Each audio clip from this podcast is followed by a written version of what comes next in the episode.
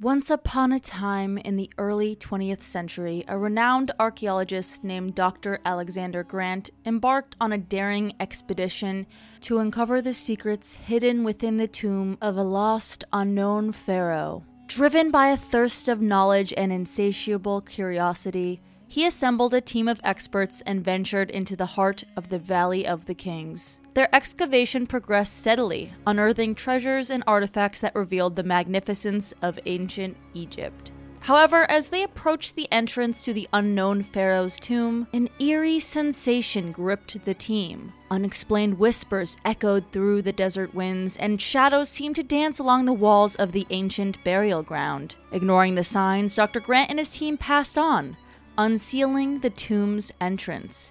As they entered the dimly lit chamber, they were greeted by the sight of glittering riches and the lingering scent of ancient rituals. They began their meticulous examination. But soon, strange occurrences began to plague the team. Some claimed to hear distant cries, others swore they saw fleeing figures. As days turned into weeks, the atmosphere grew increasingly oppressive. The once energetic team members became plagued by inexplicable fatigue, relentless headaches, and unsettling nightmares. Whispers among the locals spoke of the curse of the Pharaoh, a warning that grave robbers and intruders would suffer a terrible fate. Dr. Grant, haunted by guilt, questioned his own actions. In the depths of his despair, Dr. Grant made a fateful decision he resolved to restore the sanctity of the unknown Pharaoh's tomb. They returned the treasures to their rightful places, seeking forgiveness from the ancient unknown Pharaoh. As the last artifact was carefully arranged, a sudden calm washed over the team. Free from the grip of the curse, they carried with them a profound respect for the power and mystery of the ancient world, forever changed by their encounter with the unknown Pharaoh's tomb. The story of Dr. Grant and the curse of the Pharaoh serves as a chilling reminder that some mysteries are better left undisturbed. And the wrath of the past can haunt those who dare to trespass on the sacred grounds of civilization. We wanted to start off with King Tut's tomb, because that's kind of how the curse of the Pharaoh popularized, basically. Yeah, I would say King Tut is probably the most popular Egyptian Curse. pharaoh because primarily his tomb. It was the only Egyptian tomb that was found completely untouched. Woo! Because like when you'd croak, right? The Egyptians will go into this in a little bit, but they'd throw a bunch of gold and stuff with the body. Mm-hmm. So all the like the you know plebeians would go you know break in. Yeah, steal but not King Tut grave until 1920 something. Grave rob him. Tutankhamun, also known as King Tut, was an Egyptian pharaoh of the 18th dynasty who ascended to the throne at a very young age, around 9 or 10 years old. Can you imagine just being like nine the leader? and this was in the 14th century BCE, and he ruled Egypt for a relatively short period of time from approximately 1332 BCE to 1323 BCE because he unexpectedly died at a age of around 18 or 19 years old. So he got like about 10 years in. Those are a good 10 years, though. Pretty formative. Mm-hmm. And he was buried in the Valley of the Kings. It was at least the burial ground for many pharaohs in the New Kingdom and was near modern day Luxor. So if you're familiar with Egyptian geography, there you go. Pop that's where modern map, baby. That's where it is modern day. I'm like, I love when they say that. It's like modern day, blah blah blah blah blah, like a city. Well, it's maybe like, they want to go there. True. All right.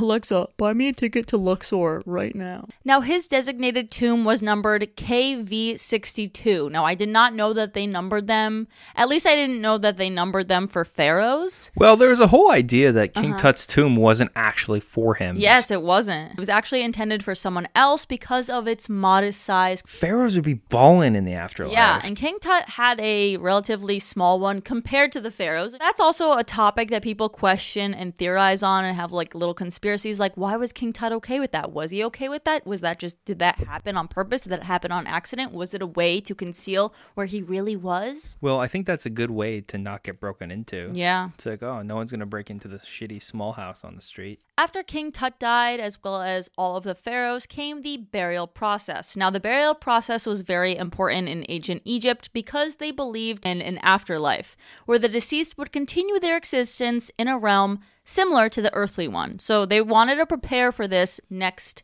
you know, life. The rituals and preparations aim to ensure a smooth transition and provide the deceased with everything that they would need in the afterlife. So let's get into the burial process. And I know you might want to skip this, but you shouldn't because it's actually kind of important. I feel like I, I wish I paid more attention to ancient Egypt burial or just anything ancient Egypt in like middle school. That's when like the last Yeah, why I did they teach that it. in middle school? Yeah, I think like- that should be like a college topic. Yeah. So if you forgot, like us, if you didn't pay attention, the burial process involved several stages and rituals aimed at ensuring the deceased's successful journey into the afterlife. The process began with mummification, which aimed to preserve the body for the afterlife. It involved the removal of organs, except for the heart, which was believed to be the seat of the soul. So all the other organs, gone. Put in what? A jar. Jars.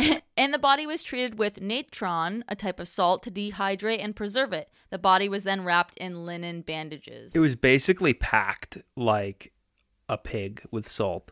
Mm. They'd slice you down the middle, pack you like a pig. Mm. or a pickle jar. Maybe they didn't slice you down the middle, actually. I actually remember seeing a diagram of how they did it. It was very interesting. Hmm. It was very science based. So then comes the opening of the mouth ceremony, which is a ritual performed by priests. Oh my god, that sounds so wrong. Where they when jam. priests open mouths. Stop! Priests restore the senses and abilities of the deceased in the afterlife. So they would touch specific parts of the mummy with ceremonial tools while reciting prayers, and they thought that this would restore the senses and abilities, and they would take them with them to the next life. Something interesting is that the Catholic priest has actually begun the opening of the mouth ceremony. Uh, No. They picked it up from the ancient Egypts, Okay. Egyptians. You can't blame me. It was the Egyptians. What, what do you mean? I'm just following history. Come on, they did it. Oh my god. The coffin and funerary mask is when the mummified body was placed in a series of coffins, each nested within one another. So this is a fortress in here. There's coffin within coffin within coffin. It's like one of those Russian tomb. dolls of dead body in the middle. It's not like candy in the middle. It's a The dead body. ones, yes. So the innermost coffin, though, would be made of a precious material such as gold. If you like were a a fu- baddie, It'd be a funerary mask, placed on the actual mummy, and it was like Mm-hmm. three dimensional. It was like a Darth Vader helmet. I'm wearing one. What's up, Queens? I look good in my funerary mask. Vogue. okay. It was usually gold or painted wood and was placed over the mummy's head, often depicting No, King the Tut's was solid fucking gold. Yeah, his was, but if you were, you know, maybe a little bit less than King Tut, maybe you would have a hand painted one. You couldn't afford like a solid gold one. There's But some yes, freaky Tut. shit. And the burial chambers were filled with other funerary equipment and items that were believed to be necessary in the afterlife. These included things like furniture, chariots, statues, food offerings, clothing, jewelry, and even pets or servants represented as figurines. And not King Tut, but I've heard that others were like buried with their animals. So they would uh, have animals that were mummified and then wrapped, you know. Hmm. And at the Field Museum in Chicago, they actually have a whole display of different mummified animals. Wow, I want to be mummified with all of my pets. Uh, sure. That would make me feel so good. I mean, not mummified, whatever. Bring tombs back, everybody. As you can imagine, tomb construction was a big thing. In the Valley of the Kings, they constructed elaborate tombs such as pyramids or rock cut tombs, and the tombs often featured multiple chambers, corridors, and intricate wall decorations, depicting scenes from religious texts, rituals, and the deceased's life.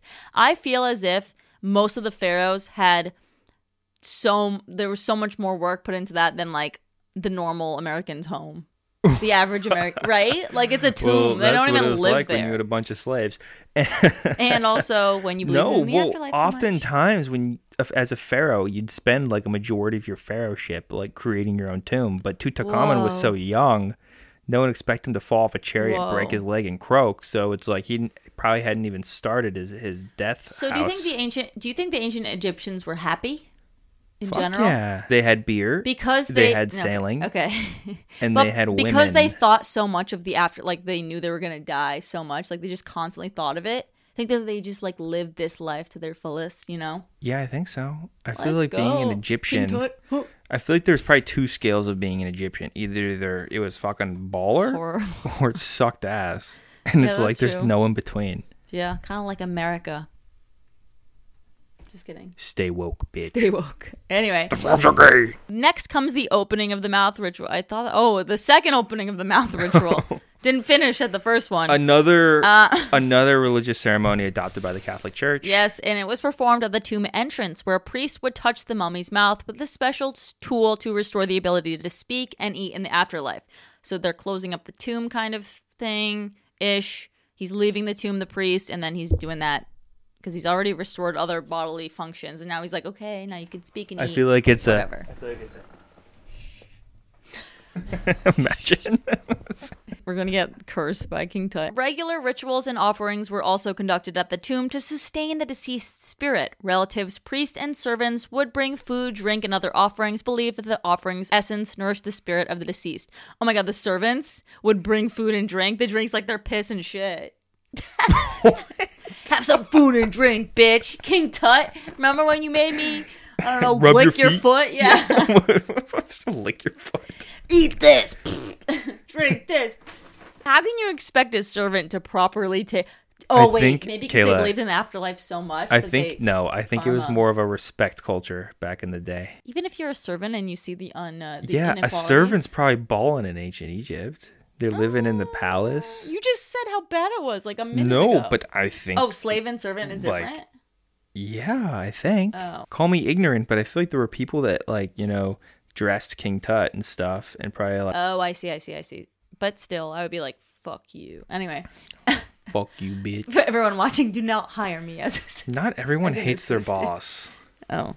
Then the tomb was sealed, and inscriptions and prayers were written on the walls to protect the deceased and guide them through the journey to the afterlife. Yeah, and a lot of chapters of the Book of Death, which is like an Egyptian thing, pretty metal, pretty mm. Marilyn Manson, Yep. like 10,000 years before Marilyn Manson. Over time, King Tut's tomb was forgotten as subsequent pharaohs and their tombs took prominence. his, you could say his tomb was a King Toot in the wind.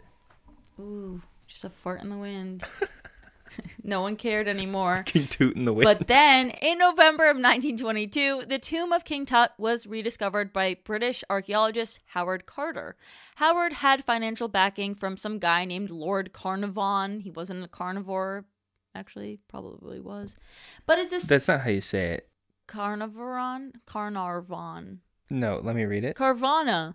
This episode is sponsored by Carvana. Lord Carnarvon. His discovery of the nearly intact tomb and its treasures caused a worldwide craze, and it still remains one of the most significant archaeological discoveries of the 20th century. It was accidentally discovered by an Egyptian boy. The artifacts found in King Tut's tomb provided more insight into the art, religion, and daily life of ancient Egypt that we were all waiting for. This was like the Rosetta Stone of wasn't there, tombs of ancient Egypt. True. So, like for big grave enthusiasts like Kayla, you know, this was a big deal. Mm-hmm, because the tomb itself was mostly intact, unlike many others that had been looted and damaged over the centuries. Pillaged. This discovery attracted worldwide attention and sparked immense public interest in ancient Egypt. Over the course of several years, Carter and his team meticulously excavated and cataloged the treasures within the tomb. it's crazy that they were able to like meticulously do this in the 20s. I feel like things were so razzmatazz back then. Razzmatazz. I know, like they had an X-ray, and I was like, Yeah, what? and like How'd to be honest, they snapped some pics. It's like pics that didn't happen, so they snapped some pics I didn't even know they had a as camera. they I forgot about opened that. it, and it's like, dude, they junked this place up. It was like Mm-hmm. fucking hoarders buried alive, King Tut edition, buried That's dead. After they found King Tut's tomb and his remains, scientists actually had some debate on the cause of death of King Tut. Now, the initial examination of his mummy revealed a fracture at the base of his skull, leading to speculation that he may have died from a blow to the head. So, someone, like his servant, was like, I'm sick of this life. But Or it no, wasn't the priest. It wasn't, the, yeah, maybe. How after more, it was a, after post- the open mouth, a no, it was. a post death It was. blow to the head. Yeah, that's after more analysis, they discovered that the fracture occurred after he died, which was most oh. likely during the mummification process. Oh no, it was during the open mouth ceremony. Or they like dropped him. They were just like, oh, okay, let's move him in three, two, one. And then just like smack, crash, snack, crapple, pop, Rice Krispies. So, based on various scientific Examinations. including CT scans and DNA analysis, the most common theory is that King Tut died unexpectedly, possibly due to complications from a leg fracture combined with severe infection. Some note he may have had a genetic disorder or other health problems, as his remains show evidence of physical ailments such as a cleft palate and a club foot. It's crazy that they Yeah. can figure that out from a mummification. Well, that's really a testament to how well the priests freaking stuff their bodies with salt. Mummification? sixty-four. So I watched this whole History Channel documentary, probably way too long, and they basically concluded he fell off a chariot.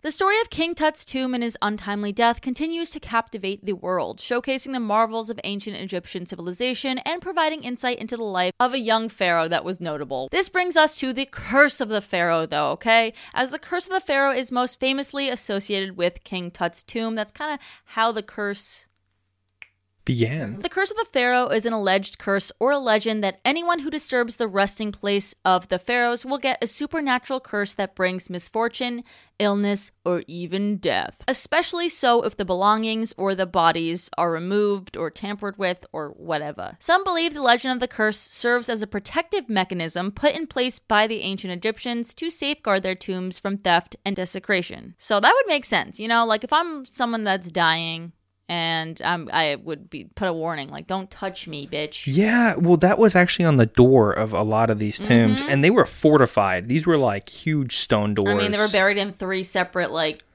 chambers. casket. They were chambers. Well, they, they were like a bunch of different chambers with all stone doors, and then inside the chambers, there's like a Russian doll with a dead body in it. Yep. This alleged curse or legend was brought to people's attention when they opened up our good old friend King Tut's tomb. Now, since Lord Carnarvon financially funded the expedition to find King Tut's tomb, it's said that this is why something dark happened to him. He had been bitten by a mosquito, which I did not know mosquitoes were there. I guess they had to have been where Mosquitoes have been everywhere. mosquitoes have been around. have you since like the seen Jurassic Park, where it's that's what Alexander Grant's from, by the way. Oh. Uh, it's like they extract DNA from a mosquito. Oh no, not the money. I the mean last that's not one. possible. Not the most recent one you're talking about, where the, all those bugs. Oh, th- that was a stupid movie. I know that was. He had been bitten by a mosquito and later slashed the bite accidentally while shaving. How do you do that, you idiot?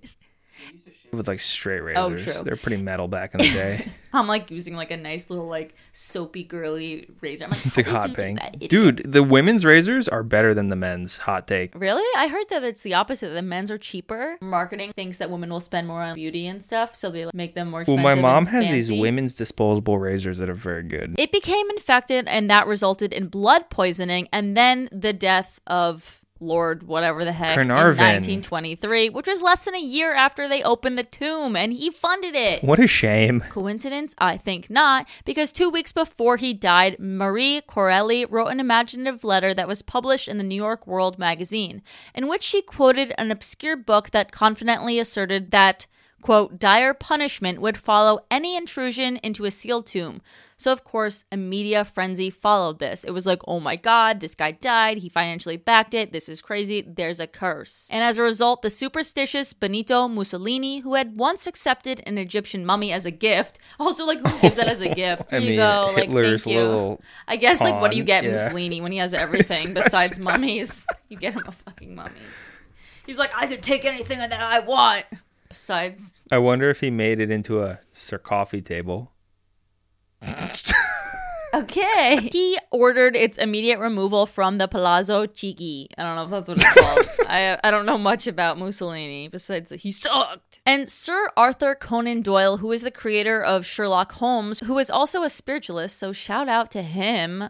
Okay, if you like Sherlock Holmes and you're not a spiritualist slash supernatural baddie, who even are you? He suggested that the Lord's death had been caused by, quote, elementals created by King Tut's priests to guard the royal tomb. And this further fueled the media interest. Honestly, I believe it. Mm-hmm. Like, if I came across a tomb, I'm like, all right, you guys can go in. I'll watch. Yeah. That's like, you don't touch that. Arthur Weigall reported that six weeks before the Lord's death, he had watched the Earl laughing and joking as he entered the king's tomb and said to a nearby reporter, who was H.V. Morton, I give him six weeks to live. Whoa. Damn. And the first autopsy carried out on the body of King Tut by Dr. Derry found a healed lesion on the left cheek. But as the Lord had been buried. I keep calling him the Lord, but as Lord, Car- Carnarvon.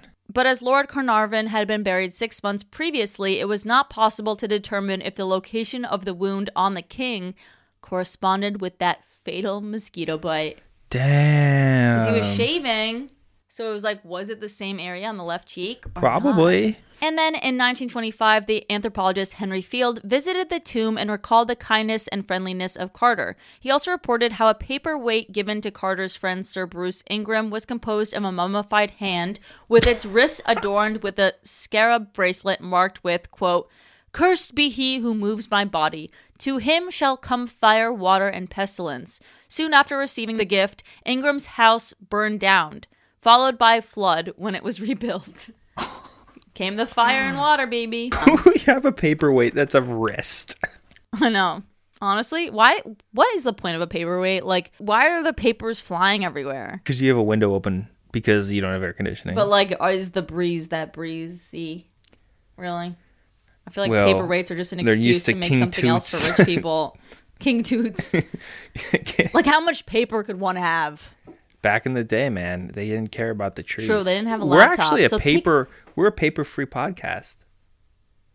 Wow, look at us. Wow, we're so. T- as our like neon light is like. With all neon the, the gas. smoke like emitting like fumes into the ozone. anyway, this is a environmentally safe fog machine. I'm I promise. There's just a dead frog burning in there. There's a mosquito. Oh my god, it's Lord King King Tut. I mean, fuck. I don't want to fucking get the curse. The I curse? fucking get the curse. George J. Gould I, who was an American financier, visited the tomb shortly after its discovery. He fell ill and died in May of 1923 due to complications from pneumonia, but people also linked his death to the alleged curse. Prince Ali, Ali Ali Ali Bob, what? No, just kidding. Prince Ali Kamel Fahmy Bey. Prince Ali Kamel Fahmy Bey, hey, an Egyptian prince, was rumored to have received a gift from Lord Carnarvon that originated from King Tut's tomb. He was later shot dead by his wife in, of course, again, 1923, under mysterious circumstances. Sir Archibald Douglas Reid, who was the radiologist who examined King Tut's mummy before they it went off to like a museum or whatever, reportedly developed a mysterious illness and died in 1924. His death has been associated with the curse, but there is limited concrete evidence to support this claim. Obviously, you can't pinpoint evidence. Anyway, the theory is that he examined the body and just three days later died after the x ray. Jeez. But people say that maybe it was the radiation that did it because obviously x rays back in 1923 were not very uh, safe to do. Um, so whatever. I don't know. King Tut or not, baby. It wasn't just King Tut's tomb that has been said to have a curse if touched. This is the curse of the pharaoh. This is not just the curse of King Tut. Now, the tomb of Amenhotep Amenhotep. Amenhotep II, also located in the Valley of the Kings, was noted to have a curse as well as the tomb of Horemheb. And his tomb is located in the Valley of the Kings as well. Everyone out here in the Valley of the If you're not in the Valley of the Kings, where the heck you are? Oh my god, follow me on Instagram because I'm going to post a photo and the location is going to be Valley of the Kings. Yeah. The tomb of someone named Ankhtifi contains the warning, quote, any ruler who shall do evil or wickedness to this coffin may Hemen, which means a local deity, not accept any goods he offers and may his heir not inherit. So it was like a warning, like don't freaking touch this coffin because those who do get something bad. In the tomb of Khentika Ikhekhi eh, had an inscription, quote, As for all men who shall enter this my tomb impure, there will be judgment. An end shall be made for him. I shall seize his neck like a bird. I shall cast the fear of myself into him.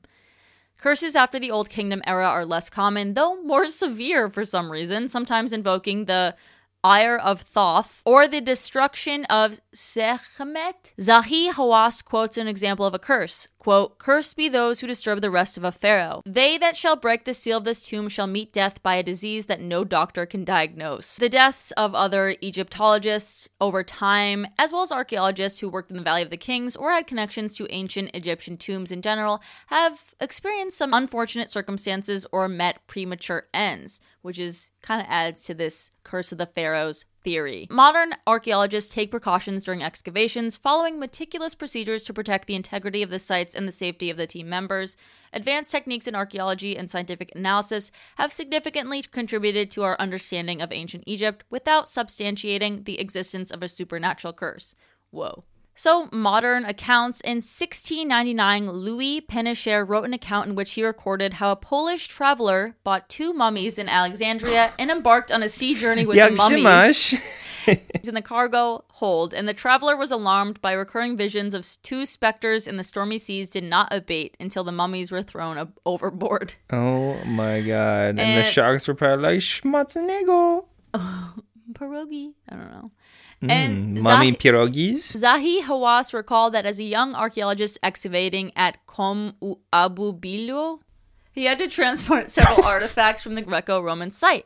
His cousin died on that day, his uncle died on its first anniversary of that date, and on the third anniversary, his aunt died. The second one, his fish. I made that up. All right.